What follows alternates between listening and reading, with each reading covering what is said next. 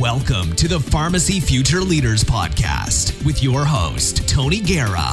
The Pharmacy Future Leaders is part of the Pharmacy Podcast Network, focusing on pharmacy student perspectives, interviews, and the future outlook of our pharmacy industry. This is Tim Baker, founder of Script Financial, and you're listening to the Pharmacy Podcast. Welcome to the Pharmacy Podcast Network. I'm your co host, Tony Guerra, for the Pharmacy Future Leaders Podcast, broadcasting from DMACC's Ankeny campus. Connect with me on Twitter at Tony underscore PharmD or on YouTube at Tony PharmD, where you can find over 700 pharmacy videos supporting my new book, How to Pronounce Drug Names, a Visual Approach to Preventing Medication Errors. The audiobook releases in January 2017. Usually we talk with innovative new pharmacy practitioners and soon to be pharmacy graduates, but today we'll talk with an innovative provider to pharmacists. Tim Baker is a certified financial planner and owner of Script Financial, a fee only financial planning firm dedicated to helping pharmacists meet their financial goals. He's a graduate of the United States Military Academy, and after spending some time in the Army and in the private sector working as a logistician, he decided to pivot to the financial services industry because of his desire to work and help people one on one. He first worked for a small independent firm before working specifically with the pharmacy profession. Tim spends much of his time reading and listening to shows about pharmacy, like the Pharmacy Podcast, to better understand the profession to provide the highest quality service to his clients. Tim's based in Baltimore, but works with clients nationwide. Tim, welcome to the Pharmacy Podcast. Thanks for having me, Tony. I appreciate it. Well, I always start with the same question, but then we'll veer off to some other paths. Uh, everyone's leadership road in different is different, and certainly as a graduate of the military academy, you are one of the top leaders. Uh, let's start with where you are today and how you became a leader in helping pharmacists with their financial futures.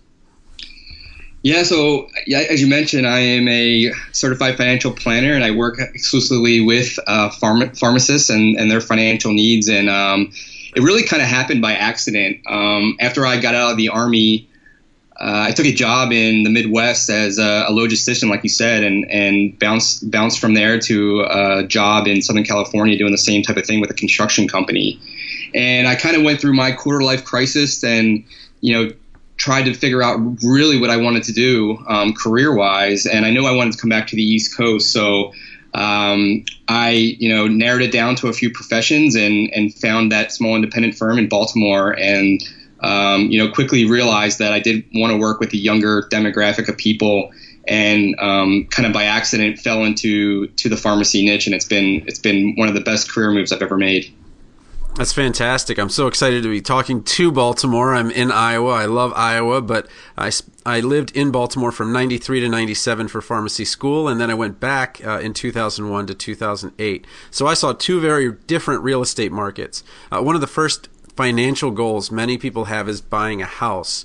And you said, I think you're in the market for a new home. What's your process for evaluating homes and, and how it fits into your financial future?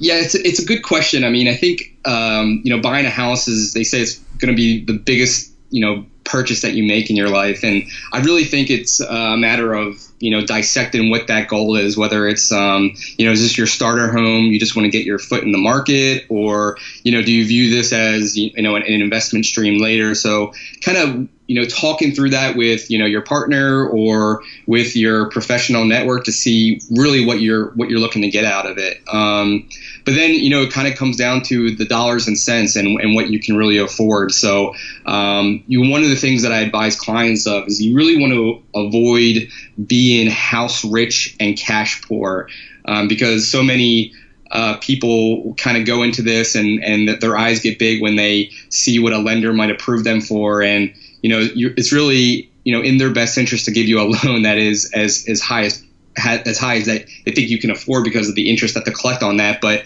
you know, kind of breaking down the math and you know, accounting for what you would have to pay back for a loan that is you know X amount of principal and X amount of interest rate, and then also consider the the tax and the, and the insurance there. So what I say is, you know, obviously I'm a big proponent of working with a professional, but build your team, whether that's your financial planner, a real estate agent, a loan a loan officer, and and kind of you know break it down in terms of what you can afford and then what's also important to you. So, you know, for us, we're buying a house in uh, the Locust Point neighborhood of Baltimore and, and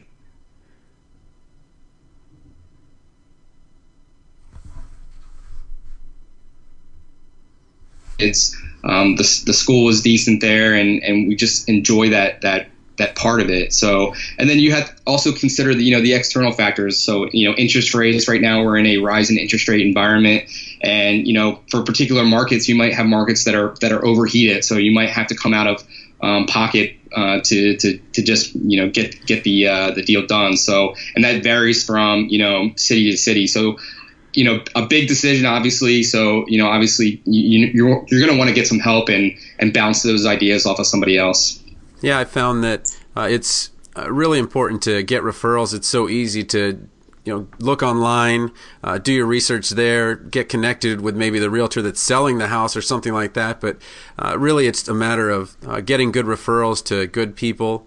Uh, i know uh, I still uh, have relationships with some of the people that I worked with. I worked as a realtor back there in Baltimore uh, in 01 uh, to about 06. And uh, really, it was getting good referrals, getting good people in there that we could refer them to so that we could build this team. and we made sure not only did we get them a good deal, but we, we protected them. and not just with the the house, you know, we protect them from uh, anything going wrong a little bit later. But it sounds like that's a little bit about what you do with financial planning. With there's a bit of an aggressive side with okay, what goals do we want to reach, but also how do we protect that we have. So that kind of segues into my next question, which is uh, we talked earlier about life events and those tend to be a good time to sit down and find a financial professional. Things like graduation or marriage, uh, having a kid, or you talked about planning for a home. We didn't realize that we would, as getting triplets, that we would fill a four bedroom house uh, all at once. Uh, so that I don't know how that ended up working out. Uh, and then uh, can you help me better understand the process someone goes through to evaluate a financial planner so they could look online and say, okay, here's all these CFPs, they've all got certification, but uh, before I give someone my financial information, I kind of want to know them, I want to trust them. Uh, where does how do you handle that part of the uh, interview aspect that a that a prospective client might have? I think it's a great question, and I, and I and I encourage prospective clients to make sure that they are doing their due diligence. You know, I, I feel like even when I buy a, a microwave, I'm talking to you know two, a microwave. Two all right, two or three different salesmen to, to make sure I'm getting the best deal. So obviously, it's something as important as you know a financial planner. You're gonna make want to make sure that you are you know doing your due diligence and, and, and shopping around and make sure make sure that you find someone that you fit with. So um, actually, on my website, you have uh, scriptfinancial.com slash services. I have a section there of questions to ask your financial advisor. So a few of those include, you know, what qualifies you? How do you get paid? Are you a fiduciary, which is basically, are you going to act in my best interests? And um, you know, for me, when I when I go to hire a professional or when I when I check someone out, I I Google them. You know, I think as most people do. And before I even get into like what the business does, I, I go to the about section and I want to learn, you know, kind of about them and what makes them tick and, um, you know, if I think that I would connect with them. So that's that's kind of what I definitely encourage prospective clients to do. And there's a lot of good networks out there that I, you know, um, that I provide. I'm, I'm, I'm, a member of a few of them, whether that's um, the XY Planning Network, um, FPA, the Fee Only Network, um, NAPFA. Uh, and you can find these on, on, my website as well to, to really you know get in there and, and, and do your search. And then the other thing that i would say to do is kind of do a an objective search of um, a, firm, a firm's form adv and what basically what this form does is um, it's a plain english document that c- contains information like services offer their fee schedule how they get paid and then if there's any disciplinary information or conflict of interest out there that you should be aware of. And you can find these um, these forms on adviserinfo.sec.gov. And, and then finally, I would say, you know, you, you got to go by feel a little bit, you know, because because finance is a very personal thing. So you know when you when you're talking to somebody, you know, just trust your gut, and if you and if you feel like you know you really connect with this person, then you know maybe maybe it's time to to um, you know make the decision and, and go with that. So it's a, it's a very important decision, and I think something that you know you're going to want to do your research. But there are um, you know avenues out there that you can explore to kind of get a better sense of of the advisor even before you, you meet with him uh, he or she. Okay, well I think uh, one of the reasons people don't go to a professional is the fear of judgment. Uh, you mentioned some things in your background that I felt made you very approachable. Your military service, your focus on pharmacy community. We are, although we're you know 50, 100,000, however, maybe 300,000 strong across the country, uh, we're still a smallish uh, group compared to maybe nurses who maybe have 3.1 million across the country. Uh, and you seem very empathetic to the student loan debt and challenges these new graduates have. Uh, how do you ease a pharmacist's concerns, help them kind of uh, win the week or win the month rather than saying, okay, well, I'm a failure until I pay off my student loans, until I pay off my house. How do how do you get these incremental steps? Yeah, it's a it's a great question, Tony. I, I would say that you know, like you mentioned, like my my experience in the army and and even and even in the private sector, I, I was not always a model citizen when it came to finances. You know, when I was when I was in high school, I did a good job of saving for my car and paying my insurance and all that kind of stuff. But then I think when I got into the military, it was kind of a, you know, YOLO, you only live once. You know, you know. I, I understand. Out, I understand. I would, uh, you know, I would do the do the party up and really spend freely. So I was a spendthrift, and and then I felt like you know I was in careers where I, I felt like I didn't necessarily fit and I, I kind of use spending to to ease that you know maybe that anxiety or whatever. Um, but, so I, I can empathize. You know, I, I my first job out of the army was um, with uh, Sears Holdings, and and I was making pretty good money, and I was uh, signing up for my 401k, and I got to you know where I needed to allocate it, and it said you know small cap value fund, large cap growth fund. I really didn't know what those things were, so you know. Uh, I, I, went out and bought. I went on Amazon. and I bought Investing for Dummies, and on my shelf. and I think it's funny today, but yeah. you know, I, I got that book and I flipped through the first few pages, and I'm like, you know what? I'm going to uh, I'm going to pick the highest returns. And and at 25 or whatever I was, that was okay. But you know, I feel like you really can't you know fly by the seat of your pants when it comes to your finances. But I know I've, I've been there, done that, and you know, I've been in a situation where I've made a lot of money and I didn't really had a lot of, a lot to show for it. So it's the whole idea of you know wealth is not what you make, it's what you keep. Um, and then same thing, you know, when I bought my first home, you kind of, you know, you feel like you're signing your life away. I, I, feel like I went in there maybe not prepared for, you know, what I was actually doing. So, you know, they, they say money is the, the, the last great taboo. And, and really when you work with a financial planner, you're, you know, you're, you're in theory, you're undressing financially in front of someone. So that can be stressful and embarrassing. But, you know, just like you would go to get a physical and undress, you know, the doctor has seen it all and, and, um, you know, can, can really, you know, help you and, and, you know, put, put their thumb on what the actual issue is. And I, and I say for young people too, is people that come to me have recognized the idea that they need some assistance and that, you know, they recognize the need for some long-term planning. So that's half the battle.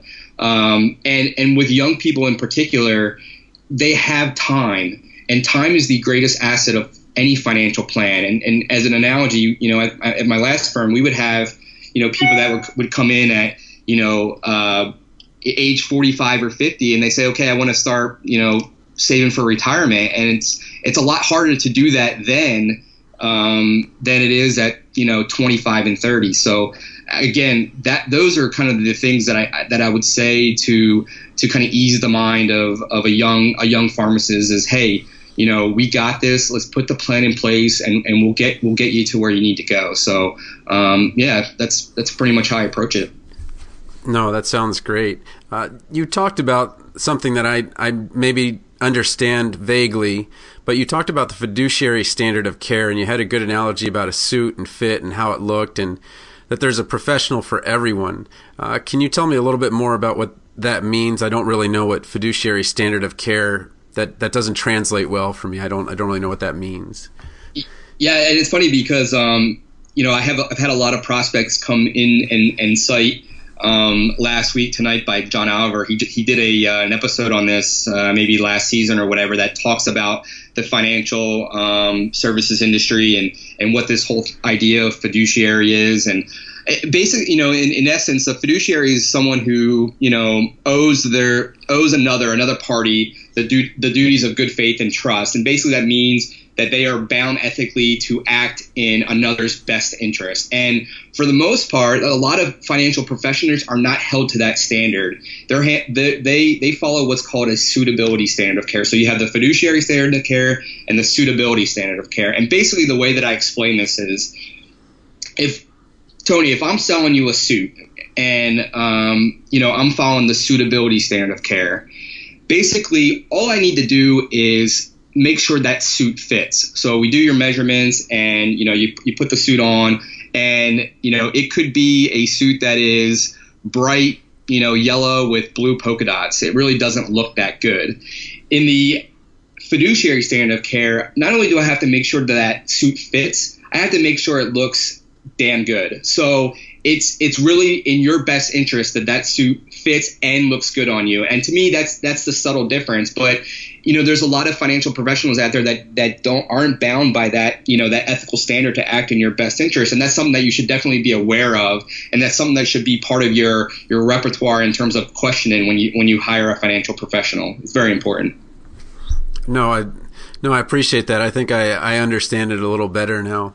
Um, you it seems that you're meeting people where they are financially. When uh, we talked earlier, that is, uh, if someone's uh, maybe has high income, high debt versus uh, middle income, uh, maybe less debt or something like that. Um, tell me a little bit about how you meet them in their financial place. You you talked about how there are these modules and they fit what the person's current situation is. So I'm married with you know three children uh, versus somebody who I just graduated. I'm free to move about the country, uh, and I've just got my first job. Yeah, so I, am I'm, I'm a big um, proponent of you know really specializing or or or or designing my services to what the young pharmacist is actually looking for. So, and, and I've done a lot of research and, and talked to a lot of uh, pharmacists over cups of coffee and, and, and um, you know, the residents and students and just try to feel, get a feel of what's going on. So, you know, like you said, I have a lot of uh, pers- uh, prospective clients that say, "Hey Tim, I have you know $150,000 worth of student debt. I'm making you know 125,000. I really need help with my student loan debt and maybe setting up my retirement allocation and saving for a home, or I want to have a child." So basically, you know what we do is we meet. Um, we we get all of the clients' accounts um, into uh, their client portal. I call it the Legend portal, and it's basically a snapshot of where they're they're at in that moment of time, and it gives them you know a, a, budget that we go through. It gives them a dynamic net worth statement, or also known as a personal balance sheet, that shows them everything that they own, everything that they owe, and then kind of what they're they're worth. I guess if if you want to say, and then really my job is to you know you know with their goals in mind develop a plan to fill, you know, fill their pits and fill their buckets. So a pit would be a student loan debt, a credit card debt, and then a bucket would be, you know, hey, I, I, you know, I just had a, a, child, I want to set up a 529, or um, I have, I want to, you know, establish my emergency fund, or I want to buy a home. And basically, my job is to divert as much of their everyday income or of their income from their everyday checking account into these pits and into these buckets that we set up. So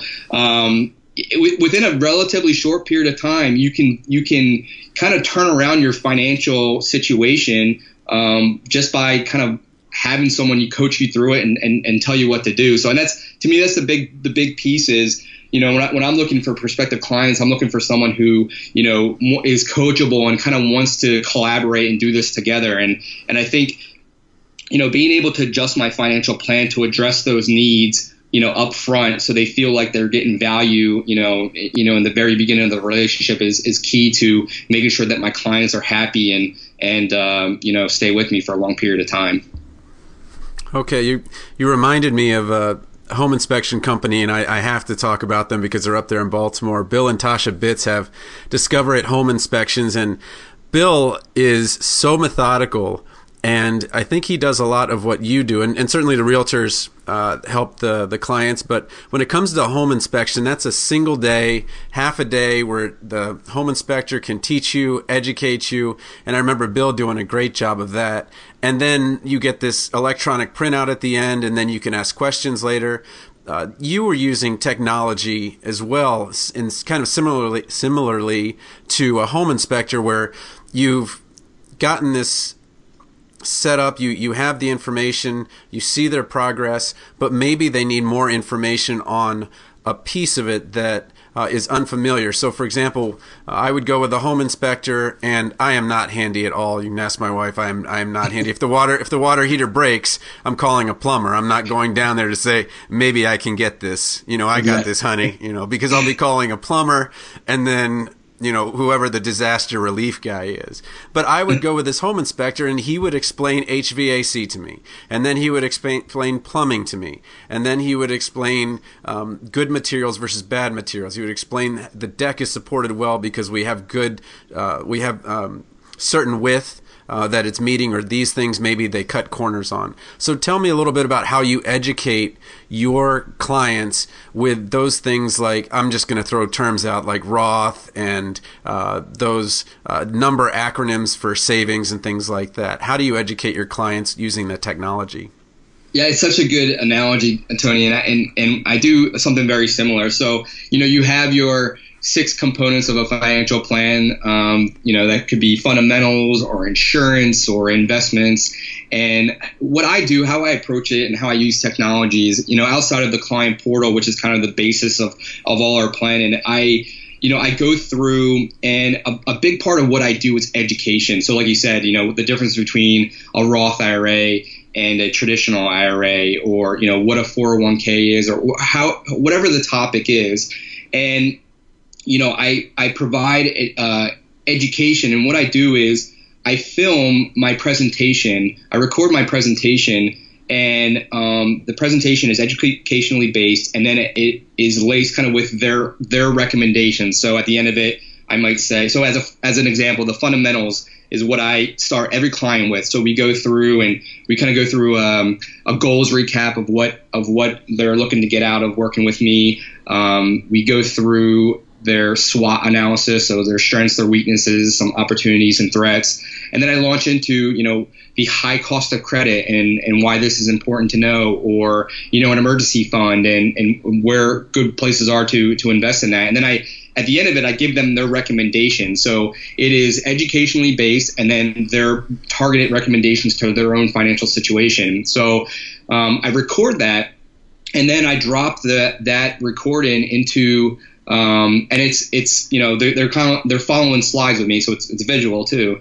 Um, and I drop that MP4 into their their their vault, and then they view it on demand. Uh, and to me, just you know, just like I listen, you know, I'm, I'm, a big listener of the Pharmacy Podcast Show. I listen to that when I'm in the car or whatever. I listen to it at my at my own, you know, at my on my own time. And then when the client basically completes, you know, the listening, I have them fill out a survey that says, hey, what did you like about it? What didn't you like about it? And then what are the things that we need to talk to specifically with regard to the education piece or the or the um, the recommendation? And to me, it really sets the agenda. And I think it's more efficient way to you know utilize not only my time but the, the clients as well. So um, you know I've had some really great feedback with that, and and, and I would say lastly, you know, I, I just re- went through our home inspection, and the same same thing happened. The home inspector kind of went through and was teaching me all these things, and you know, I was taking notes like crazy on my Evernote, and um, but you know, I, I missed some things. So this this the way that I do it really kind of provides an archive of content that they that